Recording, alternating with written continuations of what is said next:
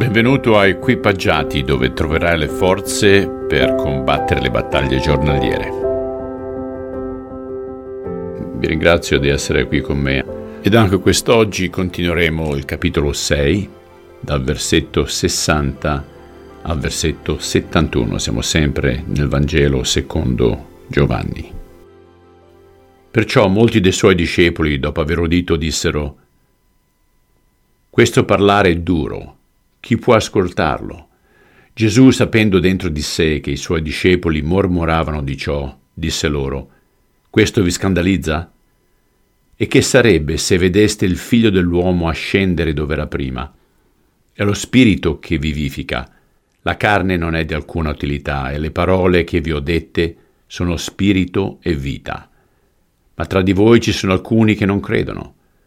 Gesù sapeva infatti fin da principio chi erano quelli che non credevano e chi era colui che lo avrebbe tradito.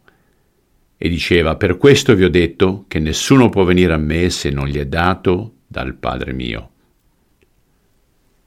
Da allora molti dei suoi discepoli si tirarono indietro e non andavano più con lui. Perciò Gesù disse ai dodici, Non volete andarvene anche voi? Simon Pietro allora gli rispose, Signore, da chi andremo noi? Tu hai parole di vita eterna. E noi abbiamo creduto e abbiamo conosciuto che tu sei il santo di Dio. Gesù rispose loro, Non ho io scelto voi dodici? Eppure uno di voi è un diavolo.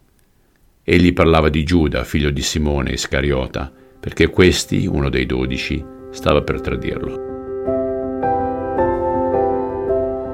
Signore Gesù il Cristo, pur sapendo che Giuda ti avrebbe consegnato alla morte, tu gli hai lavato i piedi, gli hai dato da mangiare, l'hai amato.